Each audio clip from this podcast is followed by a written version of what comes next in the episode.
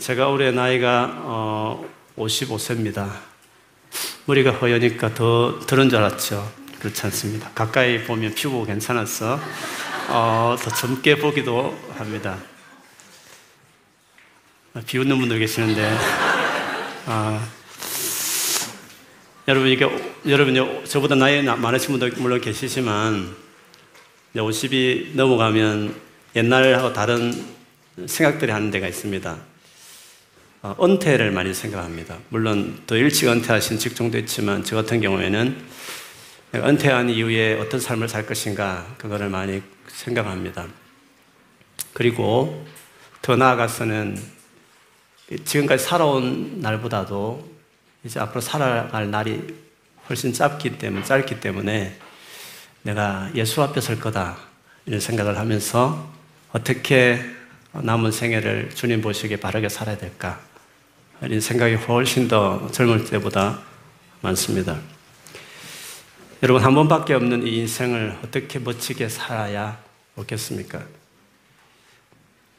누가는 지금까지 소위 말하는 세례 요한과 예수님을 서로 나란히 이렇게 병행하면서 이야기를 해왔습니다. 세례 요한의 어떤 출생, 예수님의 출생, 또 어떻게 시작됐는지 마치 비슷하게 이렇게 나란히 하듯이 이야기를 해왔었는데 오늘 본문으로 요한은 퇴장합니다.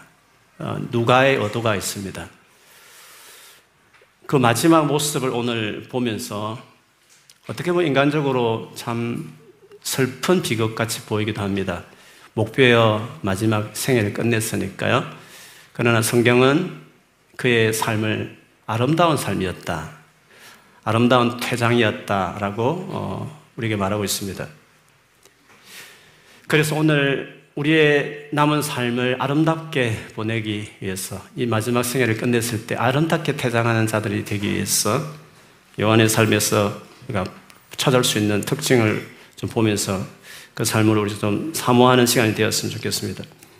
요한은 첫째로 그의 삶의 특징은 예수 그리스도를 삶의 중심에 두고 그 예수 그리스도를 높이는 자의 삶을 살았습니다. 당시에 요한의 인기는 대단했습니다. 400년간 구약에서 약속한 구원자, 일명 그리스도를 모든 이스라엘 백성이 기다리고 있었는데 요한을 생각하면서 혹시 이가 그리스도가 아닌가라고 생각할 정도였다고 하니까 그거 얼마나 놀라운 존재겠습니까?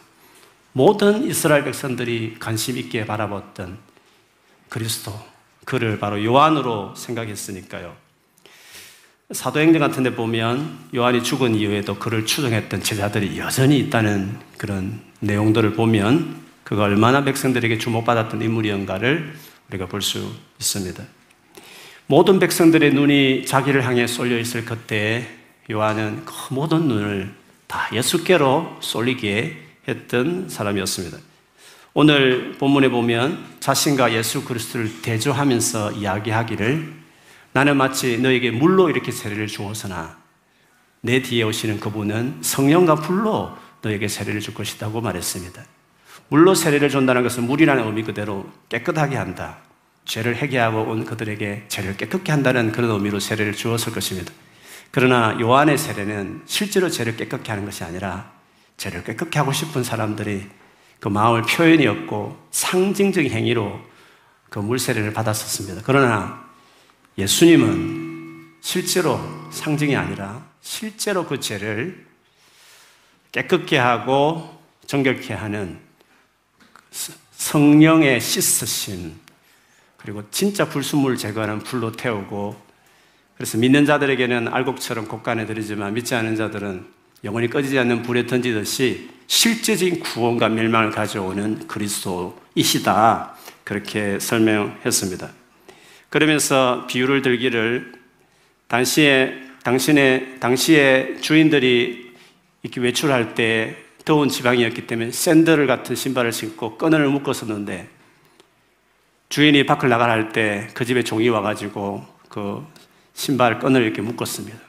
그리고 밖에 볼일을 보고 들어오면 잔뜩 먼지가 껴있는 그 발을 다시 신발끈을 풀어서 물로 이렇게 씻어주는 그 일들을 했습니다. 그 일을 누가 했느냐 하면 그 집의 종 중에서 가장 하찮은, 가장 낮은 그 종이 그 일을 했었습니다. 근데 세례요한은 나, 나는 예수님의 그 신발끈을 푸는 그 일까지도 할 자격이 없는 정말 낮은 존재다. 이렇게까지 하면서 예수를 집중시키고 예수를 높이는 그런 삶을 사셨습니다. 두 번째로 요한의 삶의 특징에는 진짜 어렵게 살다가 어렵게 살아서 칭송받는 게 아니라 오히려 죽임을 당하는 삶을 마지막에 살았습니다. 당대 최고 권력자 중에 한, 한, 명이었던 헤롯, 정확하게 말하면 우리가 흔히 아는 헤롯의 아들이었던 헤롯 안디바가 일정 지역을 다스리고 있었는데 이 사람이 자기 이복 동생, 그러니까 아버지는 같은데 엄마는 여럿이 있는 가운데 어느 특정한 엄마에 태어난 아들인 거죠. 그러니까 동생은 동생인데 엄마가 다른 동생, 그 이복 동생의 부인이 와이프가 있었는데 서로 눈이 맞아서 각각 이혼하고 둘이서 이렇게 결혼을 하게 되는 어이없는 그런 일을 이가 했습니다. 그런데 이 헤로디아라는 이 여자의 족보를 보면 이 헤로디아라는 이 여자는 지금 결혼한 남편의 새로 결혼한 이 헤로 안디바의 또 다른 이복 동생의 딸이었습니다. 정확하게 조카를 말 족보를 말한다면 삼촌과 조카 같은 그런 관계라고 말할 수 있습니다. 근친상간 같은 죄를 범하는 것입니다. 이래저래 지도자, 거룩하게 어렵게 살아야 될 이스라엘 백성 안에 최고 지도자가 이런 눈에 드러난 이 행동에 대해서 요한은 참을 수 없었고 공개적으로 그의 죄를 책망하는 일을 하게 된 것이었어요. 그래서 헤롯 안디바 헤로디아는 견딜 수 없어서 요한을 잡았고 지하 감옥에 넣어둔 상태였습니다. 그런데 어느 날 결혼 잔치가 있었고 그때 한참 유행했던 칼춤을 그 헤로디아의 딸이 춤을 추기 시작했습니다. 너무 잘 췄고 모든 손님들이 열광해 그때 그 분위기 속에서 그 헤롯 안디바가 소원을 말해라. 나라 절반이라 주겠다고 했을 때 그 아이는 엄마의 말을 듣고 요한의 목을 베서 접시에 담아달라고 이야기했습니다. 그렇게 해서 요한은 마지막 생애를 끝냈습니다. 이런 요한, 정말 예수만 위해 살았고 어렵게 살다가 어, 끔찍한 죽임을 당한 순교를 했던 요한. 세상에서 어떻게 볼지 모르지만 하나님 앞에서는 가장 큰 영광스러운 사람으로 아마 영접을 받았을 것입니다. 같은 한 인생을 살면서 우리는 어떻게 하면 내 평생에 예수 그리스도를 이처럼 높이고 나도 죄를 지어서 벌받고 매맞다 가지 않고 바르게 올바르게 살다가 오히려 그것 때문에 어려움을 당하면서까지 그 정도로 어렵게 사는 삶을 어떻게 내가 살아갈 수 있을까? 그것을 여러분 같이 나누고 싶습니다. 그렇게 살아갈 수 있는 확실한 길 중에 하나는 전도하는 것입니다. 신약 성경을 보면 가장 예수 그리스도를 높였던 그리고 진짜 하나같이 핍박을 받았던 사람들은 예수 그리스도를 전하는 전도자였다는 것을 우리가 성경을 보면 알 수 있습니다. 그들은 예수 그리스도의 죽으심과 부활을 강조했고 어디 가나 박해받았고 죽음에 이르는 일들이 많이 있었습니다. 길에서 여러분 사람을 처음 만났을 때 그런 사람에게 전도하든지 아니면 평소에 인간관계를 맺고 있는 관계 안에서 전도하든지 간에 전도를 하려고 하면 결국에 마지막에 말하게 되는 것은 예수 그리스도십니다. 날씨 이야기하고 축구 이야기하고 한국 케이팝 이야기를 하지만 그런 이야기가 믿음에 대한 주제로 돌아가기 시작하면 결국에는 이 세상을 만드신 창조주를 이야기하기 시작할 것입니다. 그러나 창조주 하나님에 대한 이야기할 때는 비슷합니다. 용어만 다를 뿐이지 다 비슷하게 이야기할 수 있습니다. 그러나 그 하나님에게 갈 수 있는 유일한 길은 예수 그리스도밖에 없다고 하는 그때부터 갈라지기 시작하게 되는 것입니다. 그러니까 전도라는 것은 하나님에 대한 전도가 아니라 전도라는 것은 그 하나님께 이르는 유일한 길이신 예수 그리스도를 설명해내고 그에게 증거하는 것이 전도입니다. 전도가 뭐냐고 했을 때에는 예수 그리스도께 집중되어 있다는 것을 그래서 우리가 알 수 있습니다. 그래서 전도를 할 때 전도하는 그 본인이 받는 가장 큰 축복은 당연히 전도하는 그로 하여금 예수를 집중하도록 만들어줍니다. 그래서 제가 흔히 여러분에게 자주 나누었던 말 중에 하나는 전도 현장에서 만난 불신자와의 대화가 교회 내에서 믿는 사람들과의 대화보다도 어떤 경우에는 더 복음적이고 예수님 중심이라는 것입니다. 우리가 이렇게 교회 나와서 함께 만나서 대화를 나누지만 그리고 모임에서 마지막 기도 제목을 나누지만 들어보면 믿지 않은 사람과 별반 다를 게 없는 것이 많습니다. 학교 공부와 직장과 결혼과 건강과 자녀와 그리고 여행 등에 대한 안전을 위한 기도들이 많습니다. 그렇기 때문에 교회를 열심히 다닌다고 해서 교회 봉사를 많이 한다고 해서 반드시 꼭 예수 그리스도 중심의 사람으로 살아가는 것은 아닙니다. 그러나 여러분, 여러분이 전도하겠다고 딱 생각하고 그것을, 그것을 실천하기 시작하기, 시작하면 100% 예수 그리스도의 중심의 삶을 살게 됩니다. 그렇기 때문에 개인적으로 제가 오랫도록 목회를 해보고 신앙생활 해보고 많은 사람들 보지만 개인이든지 교회적으로든지 세상을 사랑하지 않고 예수 그리스도의 중심으로 살아갈 수 있도록 정화시켜주는 가장 확실한 지름길은 전도하는 것입니다. 전도에 대해서 그래서 오늘 반드시 알아야 될 두 가지 부분에 대해서 말씀을 드리고 싶습니다. 먼저는 전도가 무엇이냐를 먼저 이해할 필요가 있습니다. 제가 오픈마인드에서 좀 자세히 적었지만 이 전도에 대해서 바울이 이렇게 설명했습니다. 빌리포스 1장 7절에 보면 빌리포 교회는 바울이 전도하는 그 일에 최고 협력했던 교회 중에 하나였습니다. 당연히 교회를 향한 사랑이 컸죠. 그래서 바울이 이렇게 말합니다. 내가 너희 무리, 저 빌리포 너희 성도들을 생각할 때마다 이와 같이 저 앞에 말한 좋은 생각을 하는 것은 너무 당연하다. 왜냐하면 너희가 내 마음에 있기 때문에. 그러면서 복음을 이렇게 복음 증거의 삶을 이렇게 말해서 나의 매임과 당연하죠. 복음을 위해 살아가는 삶은 고난 받는 삶이니까 매여 있는 감옥에서 이 편지를 썼거든요. 나의 매임과 그리고 그 다음 이어진 말에 집중할 필요 있습니다. 복음을 변명함과 확정함에 너희가 다 나와 함께 은혜에 참여한 자가 됨이라 했습니다. 바울은 복음을 전하는 것과 관련해서 복음을 실제로 전할 때 두 가지가 이루어진다고 말했습니다. 첫째는 변명하는 것이고 두 번째는 확정하는 것입니다. 영어로 보면 defending, confirming 이렇게 이야기할 수 있습니다. defending 한다는 것은 defender 그 말대로 예수님에 대한 잘못되어 있는 오해를 풀어주는 일인 것입니다. 왜 예수님만이 유일한 길인가? 사랑의 하나님이 계신데 왜 이렇게 많은 고난이 우리에 있는가? 과학으로 신이 없다고 증명되지 않은가? 어떻게 성경이 하나님의 말씀이라고 말할 수 있는가 등등 예수 믿는데 걸림돌 되는 그 주제들, 그 돌멩이들을 하나하나 치워주는 그 일을 제일 먼저 믿지 않은 분들과 대화할 때는 제일 먼저 그 이야기를 먼저 하기에 돼 있습니다. 그걸 치워가면서 이어서 하는 게 뭡니까? 결국에는 이 예수님이 진짜다, 확실하다, 컨포밍, 확신을 심어주는 일들로 이어지게 되는 것입니다. 그래서 실제 전도의 대화에서는 두 가지입니다. defending 하는 이야기들을 시작합니다. 그래서 결국에는 예수 그리스도를 confirm 시키는 일들을 하게 되는 것입니다. 이런 법정에서 증인으로 섰다 칩시다.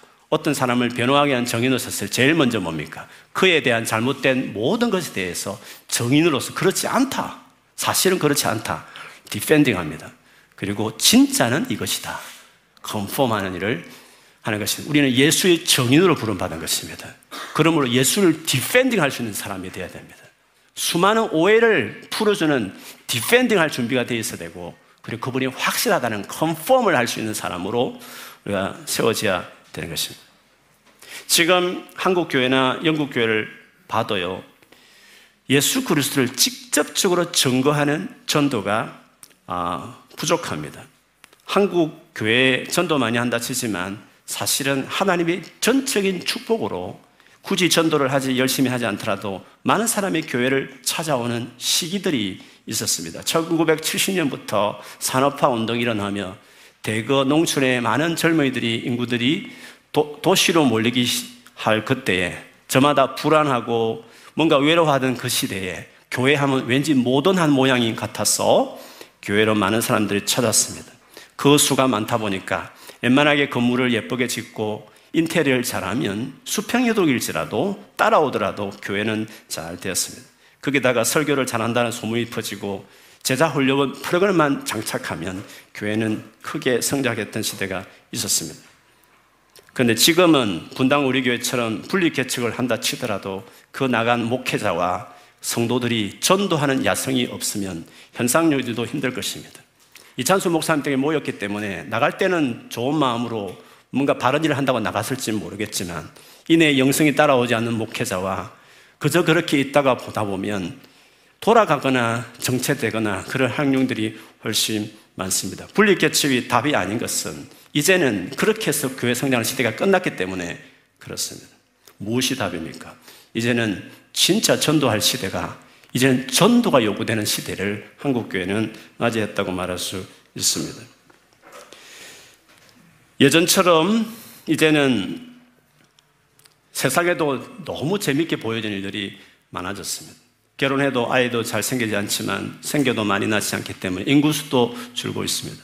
더구나 기독교에 대해서 호감하는 시대도 이제는 떠났기 때문에 스스로 가만히 앉아서 기도만 하고 건물만 잘 지어주면 성장하는 시대는 몇몇 신도시 빼고는 이제는 없습니다. 그래서 전도하는 방식을 봐도 지금까지 화장대 끼어서 전도제 나눠주고 그리고 커피 나눠주면서 부침개 나눠주면서 그렇게 전도하는 그 방식 직접적이지 않는 간접적인 뭔가를 호의를 주어서 하겠다는 그런 식으로는 되지 않는 것입니다. 오히려 이단들처럼 이것이 구원의 길이라고 그 실질적인 진리 처럼 생각하는 그 내용으로 성부 걸고 그거를 가르치고 그걸 증거하여서 그걸 확신케 하여서 술을 늘어가야지 이제는 보기 좋은 그러한 말로서 부흥을 시킬 수 있는 시대는 끝난 것입니다. 또 그런 식으로 복음을 전해서도 옳지 않았고 유독 한국 교회가 특별한 복이 있었기 때문에 통했을 뿐이지 이제야말로 진짜 전도를 하는 시대가 열렸다고 이야기할 수 있습니다. 영국도 마찬가지입니다. 구제 성격을 띤 토덜 클럽이나 각가지 봉사 활동을 통해서 많은 사람에게 전도한다 치지만 직접 복음을 다이렉트로 전하는 영국 교회 캐릭터상, 컬처상 힘들기 때문에 영국 교회에서도 마찬가지로 직접 전도하는 것이 어려운 것입니다.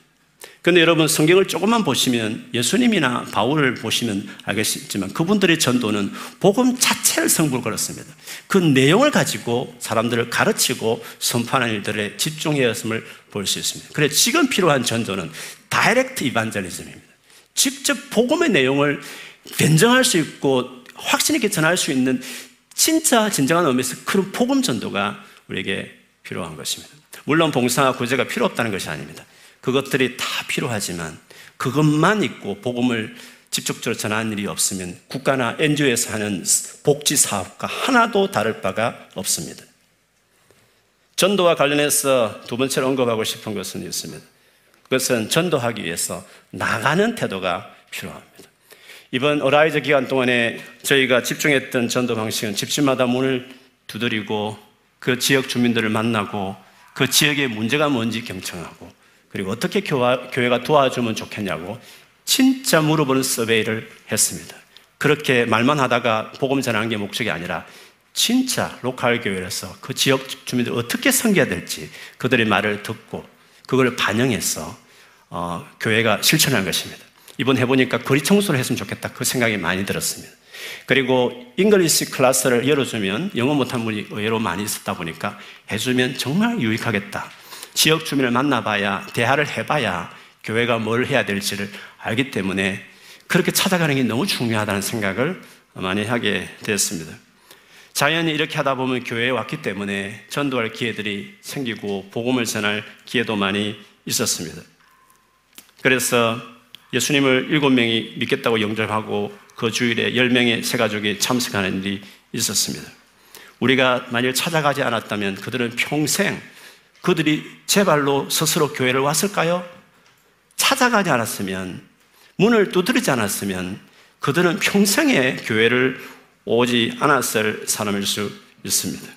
물론 예수 믿는 저와 여러분이 여러분 관계 있는 모든 사람의 복음을 전하면 그나마 많은 사람을 커버하겠지만 한번 돌아보십시오. 두 달 동안 한 명이라도 예수 그리스도의 십자가 복음을 전한 적이 있으십니까? 두 달 동안 너무 짧게 잡았습니까? 지난 1년 동안 한 명에게 제대로 예수 그리스도의 복음을 전한 적이 여러분 있으십니까? 우리가 다 그렇게 다 하더라도 다 연결 연결해서 우리가 아는 모든 사람에게 예수를 다 전했다 치더라도 그래도 세상에는 가지 않으면 전혀 평생에 복음을 듣지 못하는 사람이 너무 많기 때문에 전도 생각하면 가는 것이 언제나 되어져야 된다는 것을 기억해야 될 것 같습니다. 그래서 예수께서도 모든 족속에게 가라고 고 가는 것을 중요하게 말씀하셨습니다. 그래서 우리 교회 여러분이 계시는 동안 전도에 대해서 많은 것들을 생각하고 배워주는 시간이 되었으면 좋겠습니다. 우선 우선 예수 그리스도가 누구신지 그저 사람 만나기 위해서 그냥 살다 보니 힘드니까 위로받기 오는 정도가 아니라 진짜 예수 그리스도가 누구신지를 알아가고 그분을 어디 가든지 디펜딩하고 컨퍼밍 할 수 있도록 그분을 알아가는 신앙생활을 하는 것입니다. 그리고 때가 되어서 기회가 되어지면 많은 기회를 제공할 테니까 현장에 나가서 실제로 예수님이 정의 되어 그분에 대한 오해를 풀어주고 그분이 왜 구원의 구원자이신지를 설명해 낼 수 있는 예수의 정인, 그분 앞에 딱 서서 그분을 위해서 마음껏 외치는 정인들, 그렇게 살아가는 자가 되어야 될 줄 믿습니다. 토요 전도 3개월마다 셀바 돌아올 때는 한 번도 아직도 1년 지나면서 안 오신 분들, 그러면 안 됩니다. 부담되지만 그런 부담을 카드도 좋습니다. 힘들지만 그런 힘든 것은 좀 해도 괜찮습니다. 완전히 전도자가 된다는 게 아니라 한 번 오셔서 실제로 예수 그리스도라는 주제를 가지고 한번 대화를 해보십시오. 안 믿는 분에 던지는 질문에 대해서 내가 얼마나 준비되어 있는지를 돌아보고 큰 숙제를 안고 돌아오시면 그 숙제를 가지고 교회 다니다 보면 답을 찾게 되고 그것이 하나 두 개 생기면 한 열다섯 개 질문 정도 오면 웬만한 불신자 만나면 다 대화할 수 있습니다. 그렇게 해서 살아가면서 어디 가든지 커피 마시면서 친구들 간에 종교 이야기 나올 때마다 예수 그리스도에 대한 오해를 풀어주며 확신 있게 전하면 그만큼 감격스럽고 보람 있는 크리스찬의 삶이 어디 있겠습니까? 1년 정도, 몇 년 정도 믿었으면 다른 건 몰라도 예수 그리스도는 적어도 defending 할 수 있고 confirming 하는 사람이 돼야 옳지 않겠습니까? 진짜 그렇게 우리 꿈이 있는 교회 다니시면 날마다 진짜 작년보다도 올해가 예수의 증인으로 세워지는 그런 사람으로 세워지는 그런 꿈을 가지고 있고 저는 여러분을 그렇게 세워줄 수 있도록 최선을 다해서 도우면서 한번 열심히 여러분 평생에 어디 가든 예수를 전하는 사람으로 살아가는 여러분 되었으면 좋겠습니다.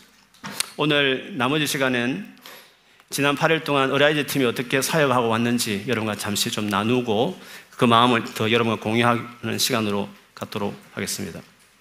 먼저 개략적으로 제가 있었던 사역에 대한 어, 내용을 조금 간단하게 보고하는 형식으로 말씀을 좀 드리겠습니다. 봄인데도 좀 준비해 주시죠. 네. 어, 총 8일 동안 제가 진행을 했고요. 첫째 날 월요일 오전에 Gold Hill Baptist Church라고 영국의 침례교회에서는 아주 유명한 교회입니다. 제가 작년에 저희가 이 교회에 가서 전도를 했는데 어, 거기에서 어, 전 세계 이제 Ariser 팀 많지는 않았습니다. 미국에서 두 팀, 또 한국의 한 팀, 저희까지 네 팀이 다 같이 모여서 예배하고 Arise 비전 어, 그리고 어떻게 전도할 수 있는지 도투도에 대한 실체적인 어떤 연습 이런 것들로 오리엔테이션을 가지고요. 오후에 각 팀들이 초청한 hosting 교회로 다 출발했습니다. 저희가 간 교회는 데겐함이라고 어, 런던 동쪽 에섹스 지역에 더 가깝죠. Flowing River Church에서 저희가 도착했습니다. 그 교회 삼소 목사님과 그리고 성도들이 우리를 따뜻하게 환영해 주셨고요. 교회 소개 영상을 보았습니다. 그 교회가 어떤 교회, 어떤 비전 사역을 하고 있는지, 그리고 이 일주일간 우리가 어떻게 사역할지에 대한 그런 일정에 대한 의논들을 나누었습니다. 그리고 그 다음날, 즉 화요일부터 우리가 떠나오는 월요일 오전까지 본격적으로 전, 어, 전도하고 사역하는 일을 했습니다. 아침 묵상을 같이 시작하고요. 오전 2시간, 오후 2시간에 도투도 어, 전도를 했습니다. 그리고 관심을 보이는 가정들에 있어서는 재방문하는 일을 어, 주말에는 계속 병행을 했습니다. 낮 시간은 그렇고 저녁에는 그 교회에서 이미 하고 있는 사역들이 있어서 참여를 했습니다. 화요일, 매주 화요일은 바이블 스타디를 하고 있었는데 특별히 저희가 나왔다고 해서 그런지 저와 그 삼선 목사님을 패널로 어, 앞에 앉히고 사회자가 온라인상에 무명을 올리는 성경과 기독교에 대한 각가지 질문에 대해서 어, 답변하는 형식을 했습니다. 영어 못하는 제가 정말 떨려서 어떻게 되는지 몰랐어요. 걱정이 많이 됐지만 하나님 은혜로 진짜 무사히 어, 이렇게 어려운 질문들이 있었지만 대답하는 저게 참 좋은 경험이었습니다. 어, 라이브로 Q&A 시간을 화요일 저녁에 가졌고요. 목요일 저녁에는 사역을 다 끝내고 어, 늦은 오후 시간부터 한 팀은 케어 홈 일종의 양용 같은 곳에 한 팀은 가고 또 한 팀은 푸드뱅크라고 했어요. 어, council과 연결되어서 진짜 가난한 생활이 힘든 분들이 코드 넘버를 가지고 오면 그들이 원하는 그 물품을 가정수에 맞게끔 다 패킹해서 나눠주는 일들을 어, 목요일에 저희가 했습니다.